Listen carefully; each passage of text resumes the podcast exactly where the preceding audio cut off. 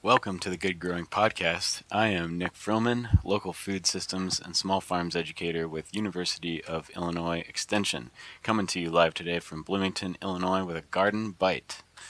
Americans all over the country have really taken advantage of the increased amount of locally grown produce that's available at farmers markets and grocery stores near to them in the last decade.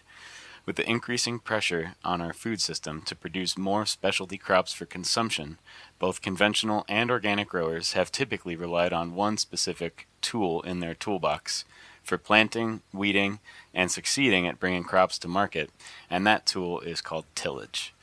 Tillage, for those unfamiliar, according to Encyclopedia Britannica, is the manipulation of the soil into a desired condition by mechanical means. In plain English, we could think of tillage as the breaking up of one's soil to a greater or lesser extent by using a tool or implement, typically but not always, attached to the back of a tractor and dragging it through the soil at a specific depth and speed for various reasons. The two top reasons that farmers till their soil are one, for mechanical weed control, and two, to better prepare their soil so that crop seeds or transplant plugs can be planted more easily, otherwise known as bed prep. For much of the last 50 years of our agricultural history, especially in the Midwest, tillage was one of those things that was done almost without thinking about it to grow most all annual crops. Recently, that tide has begun to turn. What if it turns out that it's possible to have respectable weed control levels, be able to direct seed or transplant, and be successful at raising crops with less or potentially without tillage? That is precisely what the Vegetable Beet podcast by the Great Lakes Vegetable Producers Network seeks to explore in some of their latest episodes. In the episode of the Vegetable Beet that aired October 20th, Rue Genger, a research scientist with UW Madison's Department of Horticulture, interviewed the owner operators of Good Turn Farm in Pepin County, Wisconsin, to discuss their use of reduced tillage practices. The episode is a wealth of knowledge and goes into some detail of how to operate a vegetable farm using reduced till and no till practices, including their successes and failures along the way. Low till and no till practices referenced in the episode include sheet mulching or tarping for bed prep, incorporating cover crops into the vegetable production rotation, and using tillage as a transitional tool to eventually achieve a no till planting site. Some may be wondering, why reduce tillage when it sounds like such a useful practice for weed control and planting, though? And that's a fair question. According to the USDA, no till practices reduce soil erosion, increase soil biological activity, and increase soil organic matter. Heavy tillage, meanwhile, is proven to deplete soil organic matter in the soil by exposing it to oxygen. According to the FAO, or Food and Agriculture Organization of the United Nations, Oxygenation of soil by tillage speeds up the activity of soil microbes, which in turn decompose soil organic matter at higher rates than it can be formed.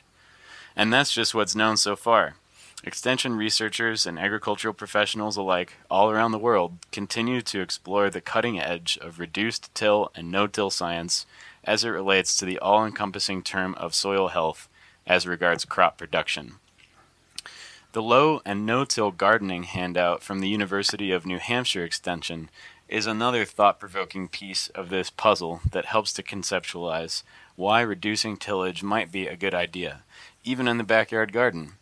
Extension specialists from that project note that while a tilled garden soil is bacterially rich, an untilled garden soil can become rich in soil fungi as well over time. Recently, research has demonstrated that soil fungi form beneficial relationships with crop plant roots in no till or reduced till systems.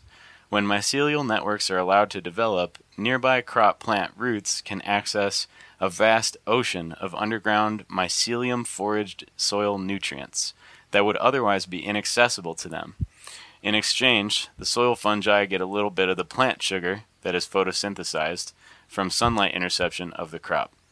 Unfortunately, when soil is heavily tilled, the soil fungi web developed in association with those plant roots is destroyed, and roots lose access to a whole other network of otherwise available nutrients.